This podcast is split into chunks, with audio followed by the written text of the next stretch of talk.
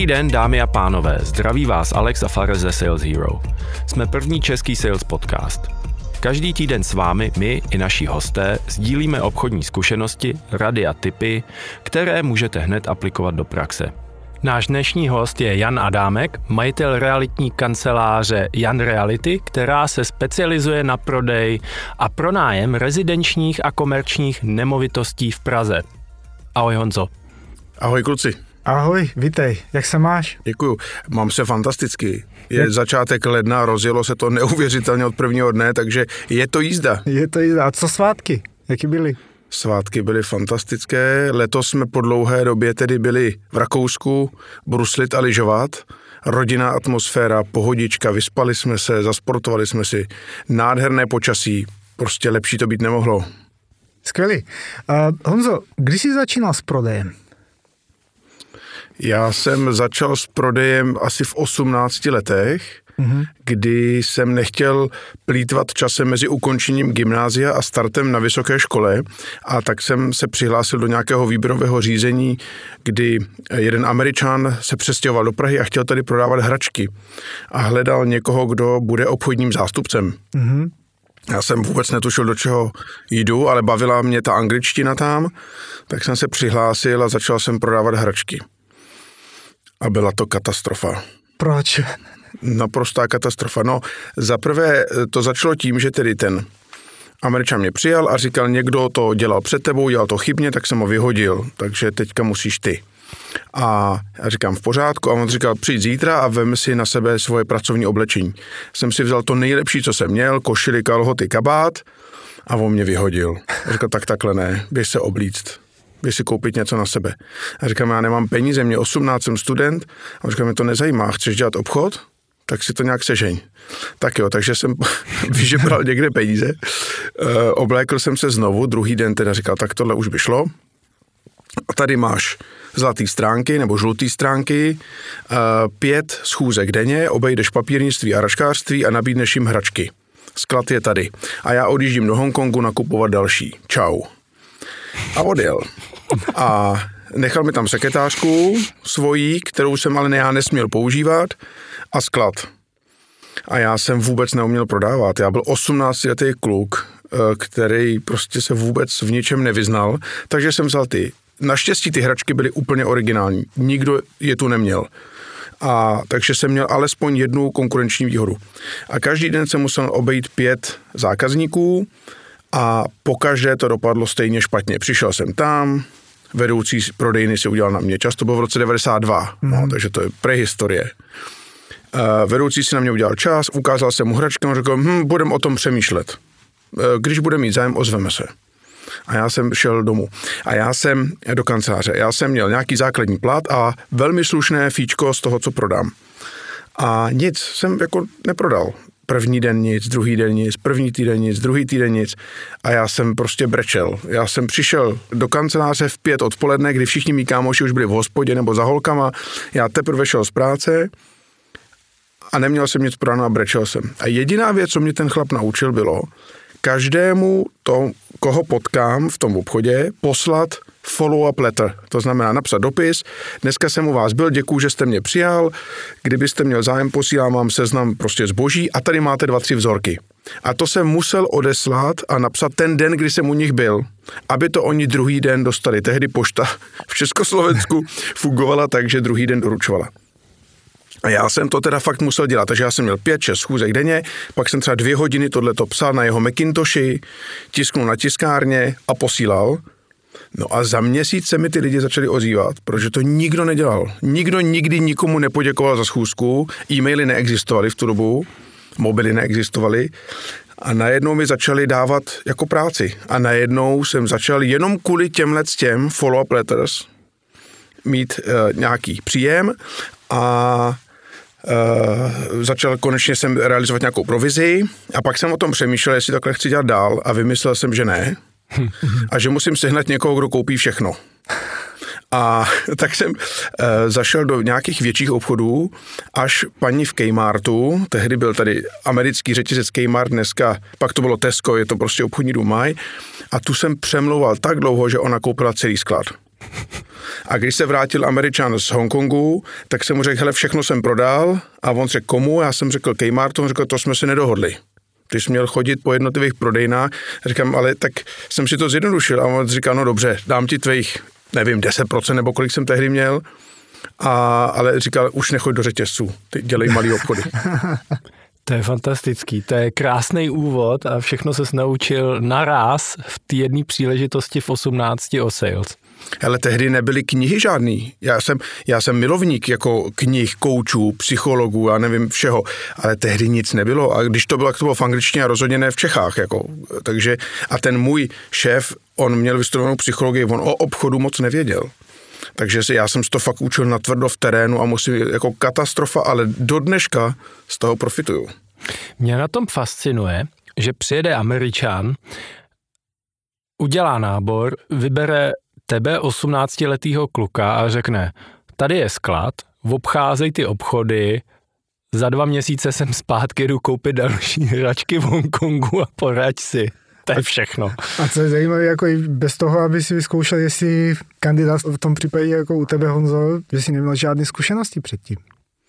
Asi věřil, on byl psycholog, asi věřil nějaký chemii, hmm. tomu, hmm. takovému tomu kontaktu. My jsme se měli hrozně rádi, do dneška se máme rádi, on už je dávno zpátky v Americe, hmm.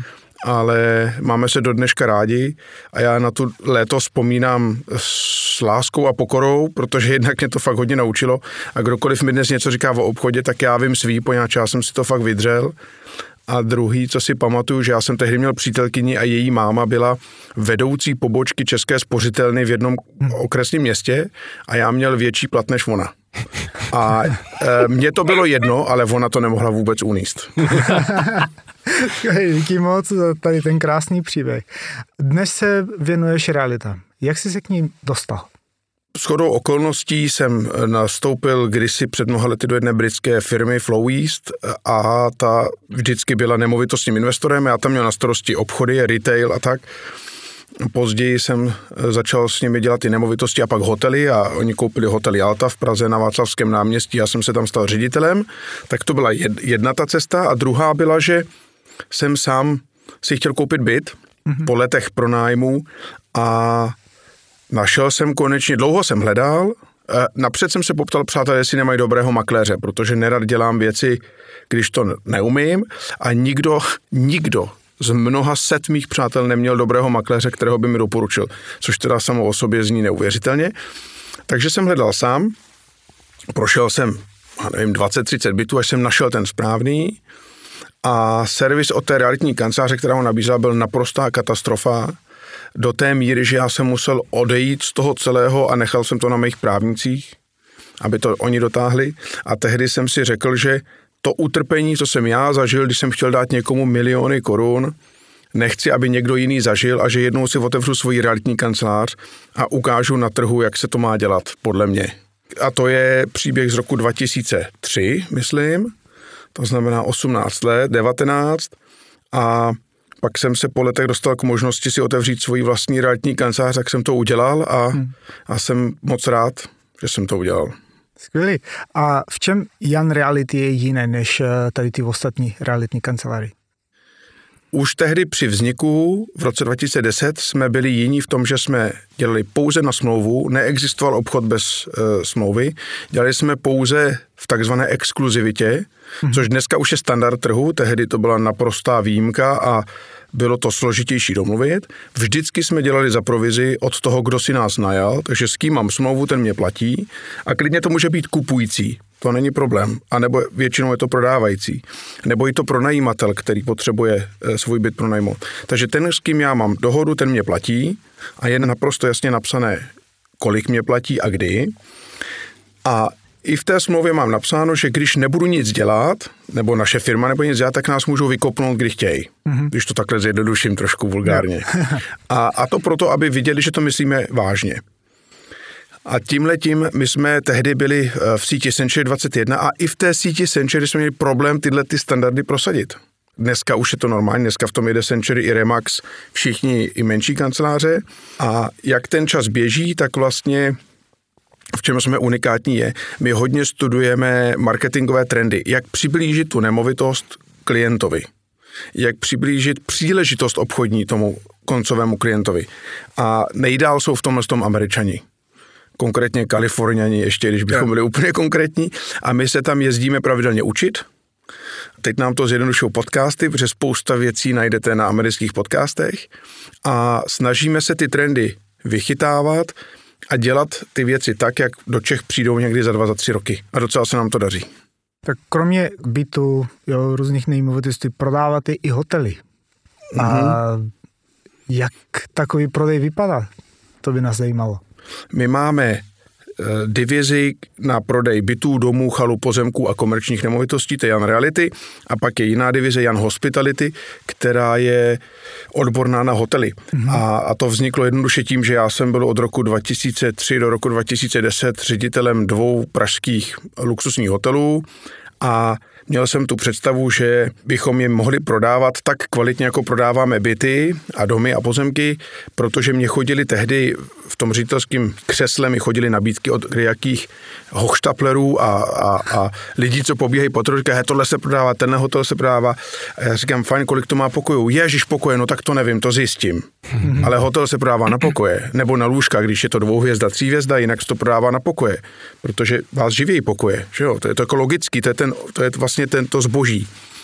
A tak jsem si řekl, budeme to dělat tak jako ty byty, takže exkluzivně na smlouvu uděláme fantastický marketing, nás opravdu vyjde když máme kompletní balíček marketingu u prodeje jednoho hotelu, tak to je běžně kolem 4 milionu korun. Nezdá se to, ale investoři to ocení. No, prostě investor má otázku a já mám pro ní odpověď. Mm-hmm. No, řeknu mu to, je to v brožuře, je to na webu, mám uh, nějakou chytrou 3D prohlídku, uh, mám všechny podklady, které ten investor potřebuje. A abychom to doplnili, tak i na základě poptávky eh, klientů, já jsem si ještě udělal na Vysoké škole ekonomické čtyřsemestrální studium soudní znalec oceňování nemovitostí a jsem specialista na hotely, na činžovní domy, kancelářské budovy a továrny protože to dělá málo kdo, jako se specializací přímo na to. Mm-hmm. No. Takže my vlastně i pro banky děláme, že banky potřebují nacenit hotel, který mají financovat, anebo investoři chtějí feasibility study, aby věděli, jak se to bude vyvíjet, tak tohle to všechno my jsme schopni pro ně taky udělat. A jak se hledá? Máš teda ten hotel na prodej, dozvíš se, že někdo to prodá, jak hledáš kupce? Protože to je docela raketa, ne? Jako koupit si takový hotýlek luxusní No, e, je. Ono vlastně v realitách my děláme všichni dva obchody. Jo, jakoby. Mm-hmm. První obchod je, že musím zasmluvnit toho klienta prvního, to je buď kupující nebo prodávající, častěji prodávající. A druhý obchod bude, až najdu tu druhou stranu, tedy častěji kupce a s ním podepíšu ubytu rezervačku a u hotelů se podepisuje heads of terms většinou, nebo jo. smlouva o smlouvy budoucí kupní. No a upřímně řečeno, kde hledám kupce, to je to největší know-how. Získat hotel na prodej je fajn. My to nevyzradíme, to zůstane tady mezi Ne, je, dobře, ano. Říkáme to do mikrofonu, abychom si to nechali pro sebe. Ano. já na to, já neumím říct jednoduchou hmm. odpověď. Ta první a nejdůležitější věc je být na trhu přítomný, být aktivní, hmm. sbírat kontakty, mluvit s lidmi, síťování, networking, práce s veřejností to je, to je neustálá, aktivita. neustálá a, a nemyslím si, a já, já právě i školím konkurenční realitní kanceláře v tom, jak prodávat hotely, protože i my to potřebujeme, aby oni uměli prodávat hotely. Není to o tom, že teď máte možnost nabrat hotel a že ho prostě prodáte a teď ta provize je ohromná, protože ta cena je ohromná to není tak jednoduchý, protože vy musíte opravdu pracovat na těch kontaktech mm-hmm. a musíte mít to know-how, jak se hotel prodává. Ten se fakt prodává úplně jinak než byť komerční budova. Hotel mimochodem není nemovitost, hotel je firma. To je taková zajímavost. Hmm. Hotel je firma, je to společnost, ve které je ta nemovitost, ve které ti, ti hosté bydlí, anebo tam mají svatbu, anebo tam jsou v sauně. Ale, konference a tak. Konference, hmm. ale je to, my vlastně prodáváme firmy. Jo? Je to jako prodej obchodních podílů, neboli M&A business. Je to hmm. trošku něco jiného než nemovitosti, Aha. i když je to k nemovitostem blízko. No. Jasně. A kupce hledáme samozřejmě taky v té lokalitě. Jako eh, v realitách vždycky platí, že Velmi pravděpodobně kupcem je někdo, kdo má kladný vztah k té lokalitě, ve které ta nemovitost je. Může to být soused, někdo, kdo se tam narodil, chodil tam do školy, nebo je o tamtuť, ale vydělává peníze někde jinde. To je třeba docela takový častý trend, úspěšní podnikatelé, jsou z menšího města, v Praze vydělávají peníze, nebo v New Yorku, nebo někde a chtějí se tomu městu, odkud jsou, nebo vesnici zavděčit, a tak tam koupí třeba hotel na náměstí, na návsi, zrenovují ho, udělají tam pěknou restauraci, vrátí to tomu místu, něco na tom vydělají a zároveň prostě se můžou ukázat jako patrioti. To je taky zajímavá cílová skupina. Takže různý cílové skupiny neustále vyvíjet tu aktivitu, rozumět té odbornosti, protože vlastně to, co si řekl hotel, není ta nemovitost, ale je to ten cash flow, který ten business generuje, takže si Přesně to přiblížil tak. víc tomu mergers and acquisitions. Mm-hmm. Ještě jeden dotaz mě napadá. Kdyby jsme chtěli změnit kariéru s Faresem a živit se teda jako realitní makléři, jak začít? Co je to je doporučení? Jak to funguje? No tak vy jste oba dva eh, zkušení obchodníci, ale obecně já vždycky říkám, že všem lidem připadá, že prodávat nemovitosti je snadný a já si myslím, že to velice obtížný obor a je to vidět na fluktuaci. Ta fluktuace je obrovská. V naší firmě se snažíme velice podrobně vybírat nové kolegy a fluktuaci máme celkem nízkou, ale taky nějakou máme. A je to prostě těžká práce. Jeden ze sta, jeden z dvouset, jeden z tříset lidí může uspět. Mm-hmm. Protože je to velice multidisciplinární věc. Mm-hmm. To není jenom ten obchod, to jsou taky znalosti. Obchodní, technické, eh, marketingové, eh, právní. Teď, teď ty právníci se neustále mění. To, je, to není měsíc, dva, tři, aby nebylo něco s daněma nově nebo tak. A jinak kde začít? No jako každý obchodník. Zvednete telefon a domluvíte si schůzky. Hodně schůzek. Hodně, hodně schůzek. My vás vyškolíme, o čem se s těma klientama máte bavit, ale první je se potkávat s lidma. A druhé kolo je pak, že se potkáváte s lidma, kteří už chtějí něco prodat. Mm-hmm. A pak ten vrchol toho je, že si dokonce vyberou vás, aby vy jste jim to prodali. Chápu. Skvělý. Jaký máš názor na celý ten náš trh tady v České republice? Jak se změnil za dobu existence vaší firmy? Změnil se dramaticky, změnil se mnohem k lepšímu, nesrovnatelně. Já mhm. jako vzpomínám, když jsme my začínali a měli jsme klienta, který říkal, hele, já bych chtěl koupit eh, ten rodinný dům v Úvalech, který tady inzerujou, a nevím, jak na to pomůžete mi. A my jsme řekli, fajn, podepíšeme smlouvu, podepsali jsme smlouvu, jeli jsme na prohlídku, a ona to na fotce toho inzerátu byl vedlejší dům, protože tady ten byl úplně před rekonstrukcí poloschnilý, rozpadlý. A my jsme říkali makléři, jako co to má být? A on říká, no víte, já jsem to původně tam měl tu fotku té zříceniny, ale on by to nikdo nekoupil, tak jsem tam dal fotku toho vedle a mám spoustu prohlídek. Říkám, OK, jako, jako, takhle to koupí někdo, myslíte? Takže to nás mimochodem naučilo, že pokud já mám smlouvu s kupujícím klientem, tak ty nemovitosti si musím napřed obět sám, než je ukážu jemu.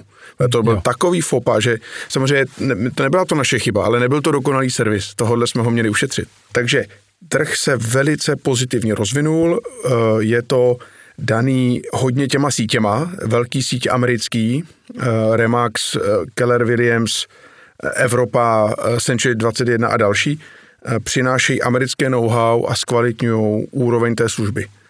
Ale nakonec je to stejně vždycky o tom jednom konkrétním makléři. Jak, mhm. jak on se chová. Já mám realitní kanceláře, které jsou z mého pohledu na blacklistu a přesto jsou v nich někteří lidi úplně úžasní. Hmm. Můžu se ptát, proč tam pro boha dělají, ale oni jsou skvělí a odvedou perfektní službu ve prospěch primárně svého klienta. Eh, velice se zlepšuje marketing, Najednou se začalo líp fotit, dřív všichni fotili prostě svým malinkým foťáčkem, pak začali fotit mobilem, protože se mobily zlepšily. Ale pak se přišlo na to, že žádným mobilem v životě amatér nenafotí byt nebo dům tak, aby tam bylo všechno, co tam má být. Takže profesionální fotografové. No, takže teďka začaly 3D prohlídky, to jsou jako virtuální prohlídky, jste v 3D prostoru. V době covidu, kdy si každý z nás může hodně chtít chránit zdraví, vy si ten dům najdete na internetu, na Google, podíváte se na sousedy, pustíte si 3D prohlídku, celý ten dům si projdete. A když vás bude bavit, tak řeknete, fajn, já chci na prohlídku. A v extrémním případě, když kupujete byt na investici, a tak trochu v něm nebudete bydlet, takže nemusíte řešit detaily, tak ten byt koupíte prostě od počítače. Proč ne? Prodávající má odpovědnost za vady, za skryté vady a makléř taky, mimochodem, mm-hmm. což je skvělá věc. To nutí makléře přestat lhát, což je taky teda změna na tom trhu ohromná, protože mhm. dřív, dřív vám makléři nakecali, co chtějí, ale dneska je za to trestně právní odpovědnost, takže už si to rozmyslí, zaplať pámbu za ty dary. A, a stejně se pořád stává, že máte byt v pátém patře a zapomene se říct, že v něm není výtah v tom inzerátu. Mm. No, ale tak to ani takhle se nedá ten byt prodat. Prostě to, jo, jo, jako, jo. Tak, tak ty lidi přijdou na prolítku, teďka se zjistí, že tam není výtah, ale oni nemohou chodit do schodů, tak zase odejdou, takže to stejně neprodá ten a makléř. Už je standard takový ten staging, že přijde architekt a nazdobí to a všechno a pronajme se nábytek? Standard to zdaleka není, ale řekl bych, že tak čtvrtina všech inzerátů už to má. Hmm. Ono se to nehodí na všechny nemovitosti, ale na spoustu z nich ano. A zase ty velké sítě to dělají, progresivní makléři to dělají. Je to čím dál tím častěji a je to hrozně důležitá věc, protože spousta klientů, zejména my chlapi, jsme tu samý chlapi, že dneska, ale zejména my chlapi máme menší představivost, takže vy přijdete do velké místnosti, má 40 metrů čtverečních a když v ní není žádný nábytek, tak vám připadá malá mm-hmm. a neumíte si představit, co se kam vejde. Takže když tam máte ten takzvaný home staging, to znamená, máte tam nějaké vybavení, postel, stolek, noční stolky s lampičkami a tak dále, hned si to umíte lépe představit a můžete si říct, jo, to je ono, anebo ne, tak to, tohle to nechci kupovat. Chápu. Je to fakt zajímavé, jako jo, když se bavíme. A co si myslíš jako o ty trendy? Co frčí teď eh, v České republice? Myslíš, jaké nemovitosti Nemo, se nejvíc nemo, prodávají? Nemovitosti, ano tak teď je taková opravdu zvláštní doba. No, já jsem osobně předpovídal krizi nějakou a ta přišla ale úplně jinde, jenom ne v našem sektoru. Byť teda, když začal covid, tak ze dne na den přestali všechny zakázky a tři měsíce to stálo. A pak se to zase rozjelo, protože lidi mají hotovost. Rozdíl mezi finanční krizí teď a před eh, v roce 2008 až 2012 je ten, že tehdy lidi neměli peníze, dneska je mají. To je zásadní rozdíl. Druhý rozdíl je v tom, že teďka začala být vysoká inflace, to je relativně novinka, čtyři měsíce teprve. Ta inflace znamená, že se vám znehodnocují peníze, které máte někde v bance, tudíž si můžete koupit i trochu dražší byt, protože ho budete jednak pronajímat a jednak můžete spekulovat na to, že dlouhodobě hodnota toho bytu poroste. A to zejména v dobrých lokalitách, jako je Praha nebo všechny univerzitní města, nebo místa, kde je hodně průmyslu, třeba kde mm-hmm. bude mhm. vždycky poptávka. No. Takže trendem dneska je kupovat menší byty jako investici a ohromný trend a skok, teda největší skok v cenách zaznamenali chalupy, protože tak my, naše firma je v Praze a v středočeském kraji operujeme nejvíc. Hotely prodáváme po celém Česko a Slovensku, mm-hmm. ale e, byty, domy, pozemky, chalupy, hlavně střední Čechy a Prahu. A tady teda Pražáci si uvědomili, že je sice super mít 3 plus 1 na Vinohradech, je to cool, máte kavárny všude, no ale když je covid, je pandemie, je to zavřený, do kavárny nemůžete a nemáte ani balkón, abyste si mohli zakouřit, no. No, když někdo kouří a nebo, třeba. A nebo jen takhle jako skočit na čerstvý vzduch. jo, nebo tam strčit kočárek s miminem, ano. něco. Takže vlastně začaly ze dne na den extrémní poptávka po chalupách. A já jako řekl bych, že za poslední dva roky ty ceny stouply zhruba čtyřikrát. Jo, jako jak kde a jak čeho, ale teda ty ceny za chalupy 6 milionů, 8 milionů, naprosto běžná věc. Záleží zase na lokalitě. A to, co je ještě zajímavé, je, že nijak dramaticky nestouply pozemky, protože covid přinesl zase to, že se zdražily stavební materiály, takže se staví za mnohem dráž než předtím. Mm-hmm. A nejsou stavební dělníci z Ukrajiny a Moldavska a podobně, protože česká vláda nepouští k nám, nikdo nechápem proč, ale prostě teď, nová vláda teď říkala, že, že to změní, tak se na to těším. Ale vlastně 400 tisíc těchto dělníků dělá teďka v Německu a v Polsku, tady chybí. Takže vlastně celý stavebnictví prodražilo, a tím pádem lidi mají menší zájem o pozemky, protože by je to čekalo, že? Koupí hmm. pozemek, než udělají stavební povolení, než to postaví, bude to drahý. Radši kupují hotovou věc a rekonstruují. A právě jak se mění celá tady ta situace, jo, ceny nemovitosti stoupají a tak eh, mnoho lidí si myslí, že tady ta realitní bublina praskne. Co si myslíš ty o tom? No, ceny nemovitostí stoupají, že, že mě to teda už vůbec hlava nebere. Za třetí kvartál roku 2021 stouply o 22%. V České republice napříč celým trhem rezidenční nemovitosti. To je naprosto neuvěřitelné. O čtvrtinu, jo, skoro. Hmm. Nebo o pětinu. O... Neuvěřitelný. No já si myslím, že to není vůbec možné takhle dál. To je to, ty ceny se zcela vzdalují příjmům. Ceny stoupají, příjmy mnohem méně stoupají, pokud vůbec stoupají. My máme dneska, když si chcete koupit v České republice byt 3 plus 1, tak na to potřebujete 15 čistých ročních platů. Ale Němci jenom pět. Hm. Pět čistých ročních platů. A jejich nemovitosti jsou mnohem dražší, ale jejich příjmy jsou prostě násobně větší. Takže to, uh, Rakušáci to mají pět a půl, dokonce i v Anglii to mají osm. Jenom osm ročních platů. Anglie je sakra drahá. Tak kde jsme my? To znamená, já si myslím, že to prostě není možné takhle dál. A myslím si, že i v Praze ceny půjdou trošku dolů, ale dramaticky zásadně dolů nepůjdou nikdy už, obávám mm-hmm, se. Mm-hmm. Myslím si, že v lokalitách menších měst a vesnic půjdou ceny o dost dolů. Jedním z důvodů taky je, že se lidi obecně urbanizují a stěhují se do větších měst. To je další jako velice zajímavá realitní věc. Prostě pozemků je konečný počet povrch země koule je jenom jeden a nedá se nafouknout jinak, než že se odstěhujete s Jeffem Bezošem někam na, eh, na Mars, jo? Ale pozemku je konečný počet, to znamená, vy můžete stavět do výšky, abyste měli dost eh, jakoby bydlení, ale nic dalšího už není. A teď z venkova teda lidi se stěhují do měst, očekává se, že v roce 2050 bude 70% obyvatel této země celé země už bydlet ve městech, ale není pro ně prostor, tak co s tím? No, hmm. to, takže tohle je věc. Takže podle mě na vesnicích středních, středně velkých městysů a malých měst nebo měst, kde není ani univerzita, ani biznis, eh, tak tam si myslím, že ty ceny půjdou dramaticky dolů. V ostatních lokalitách míň. Ale i teďka sleduju vlastně trendy developerských projektů, ale dneska se prodává za 160 tisíc korun za metr. Když já začínal v realitách, tak nejdražší byty byly v Pařížské ulici a měly cenu 90 až 100 tisíc za metr a to jsme kroutili hlavou, jako to je nesmysl. No.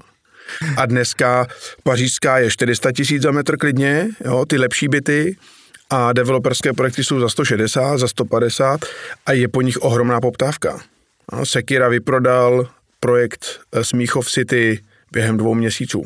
Nemá tam téměř žádný byt na prodej za 160 za metr, takže ty lidi dávají 10, 20, 30, 40 milionů za 4 plus 1 s balkonem. A tam se furt jenom ještě kopou základy, ne? No, přesně tak. Jako když jsem měl naposledy kolem, tam se jenom kopou základy, to je prodej teda. Ta, tam stojí vlastně torza nebo základní hrubé stavby kancelářských budov a prvního bytového domu teprve. No, to znamená, se bavíme o něčem, co se bude kolodovat za tři roky. Takže být realitní makléř jako kariéra dlouhodobě bude dobře fungovat, třeba v Praze, kvůli tady těm trendům. Funguje to kdekoliv a řekl hmm. bych, že kdekoliv mimo Prahu ještě líp, protože v Praze je ohromná konkurence, hmm. naprosto neuvěřitelná. A, ale zase vás to jako vyšpéruje, že musíte být lepší, jako musíte se v něčem prosadit. A obecně bych řekl, že být realitním makléřem je naprosto nádherné povolání. Pro mě mm-hmm. je to jako úplně jedno z nejlepších věcí, co můžete dělat. Máte svobodu, jste mm-hmm. svobodní, i když jste třeba v naší firmě nebo v nějaké jiné, té svobody máte nekonečně, protože na druhou stranu vy musíte zase podle klienta. Někteří klienti mají čas jen večer, já mám hodně rád, když drahou nemovitost prodávám o víkendu. Protože no. o víkendu ty lidi jsou vyspalí, mají čas, jsou v džínách, jsou v klidu, pak půjdou někam na oběd, nespěchá. Já z nich vytáhnu, co vlastně opravdu chtějí a pak jim to prodám jo, když si jo, nevezmou jo. tohle. Jo, takže to, to, to je zase daň za to. Já můžu mít v úterý odpoledne volno a nesedět s váma ve studiu, ale za to budu v sobotu samozřejmě na prohlídkách. A další věc je, že to, co mě baví, jak je to široký obor, co všechno vy musíte znát. Mm-hmm. A, a když to znáte, tak ty klienti to ocení. A, a co je zase zajímavá složitost v našem biznise je, že každý obchod máte jinýho zákazníka v podstatě není to vždycky tak, my jsme x, že 12 let máme tu naší firmu Jan Reality, x věcí jsme už prodali dvakrát, jednu dokonce už třikrát, ale stejně většinu zakázek děláte s někým novým, takže jste závislí naprosto na doporučení. Mhm. Takže vy tu práci, když ji uděláte dobře, tak ten klient vás doporučí dál. A to je největší radost, co může být, a taky nejlepší zdroj příjmu. No, my máme 98% eh, všech zakázek za rok 2021 jsme realizovali z doporučení. A jenom asi dvě nebo tři nebo já nevím, pět jsme získali z mhm. reklamy. To je skvělé a to, co tam slyším, je, že jde hlavně o to, poznat tu potřebu toho klienta, že si řekl, že raději v sobotu, protože ty lidi ti víc řeknou, co vlastně chtějí a tím to pak prodáš. Přesně tak to je a e, o tom je ale každý obchod. Obchod, dobrý obchod udělám, když otevřu toho klienta, dobře se ptám a on mi řekne, co chce. A on mi to umí, i, i introverti mi to často umějí říct tak, abych opravdu dobře věděl, co mu můžu nabídnout. Mm. To je krásný závěr, podle mě tohle. ano, jako na závěr, já bych se chtěl zeptat, co bys poradil všem uh, budoucím makléřům, uh, kteří chtějí začít pracovat v realitách. Já bych jim poradil, aby si obešli víc kanceláří a aby opravdu hodně ukázali, jaký jsou a nechali si od toho, s kým mají ten rozhovor, pohovor, dát zpětnou vazbu. Já jsem v poslední době několik adeptů zase s doporučeními. Stejně jako s nemovitostmi a s klienty pracujeme pouze s doporučení, tak i nové makléře bereme pouze s doporučení. A asi tři nebo čtyři z poslední doby, kteří u nás byli, tak eh, ani jeden mi nepřišel, nepřišlo, že ví, do čeho jde a že je připraven na začátky, které jsou fakt krušné. Prostě v realitách ty začátky nelze očekávat, že začnete rychle vydělávat. Prostě ne, není to tak. Je to půl roku až rok, kdy spíš budete do toho dávat peníze ale hmm. pak se vám to vrátí, když vydržíte. A když budete mít dobrého lídra nebo kouče. A já jsem u těch posledních řekl, jste strašně skvělí lidi a jste mi ohromně sympatičtí, ale neumím si vás představit v tuhle chvíli jako makléře. A vím, že dva to urazilo, ale já jsem to nemyslel vůbec špatně. Nakonec jsme se samozřejmě domluvili a tyhle ty dva pracují v realitách, takže já jsem jako zvědavý, jak dopadnou, protože mně se zdálo, že prostě vůbec neumí docenit to množství práce, co je čeká a to, že na ten success, na ten úspěch se prostě taky čeká, ale že si musí jako věřit a musí pořád vědět, že jdou správným směrem a ten úspěch přijde trpělivě, tiše a stále dokola dělat ty správné věci. No. Takže tohle to čeká všechny nováčky v oboru. Zároveň zaplať pámbu už je to licencovaná živnost, takže budou muset udělat realitní zkoušky, což je taky skvělá věc. A Věřím, že spousta nových lidí do toho oboru přijde, ale zároveň si myslím, že spousta lidí by z toho oboru měla pěkně rychle odejít. tak díky moc, Honzo, za dnešní rozhovor. Bylo to skvělé. Díky Honzo a všem, pokud byste měli nějaký dotaz, třeba i na Honzu nebo na nás, tak na LinkedInu nás uh, najdete, budeme taky na YouTube a uh, díky všem za poslech. Děkuji za pozvání. Pokud byste chtěli vědět víc o světě realitách, tak Honza má svůj vlastní podcast Realitní mixer, který najdete na Spotify nebo Apple Podcasts a taky se můžete víc dozvědět na jan reality.com.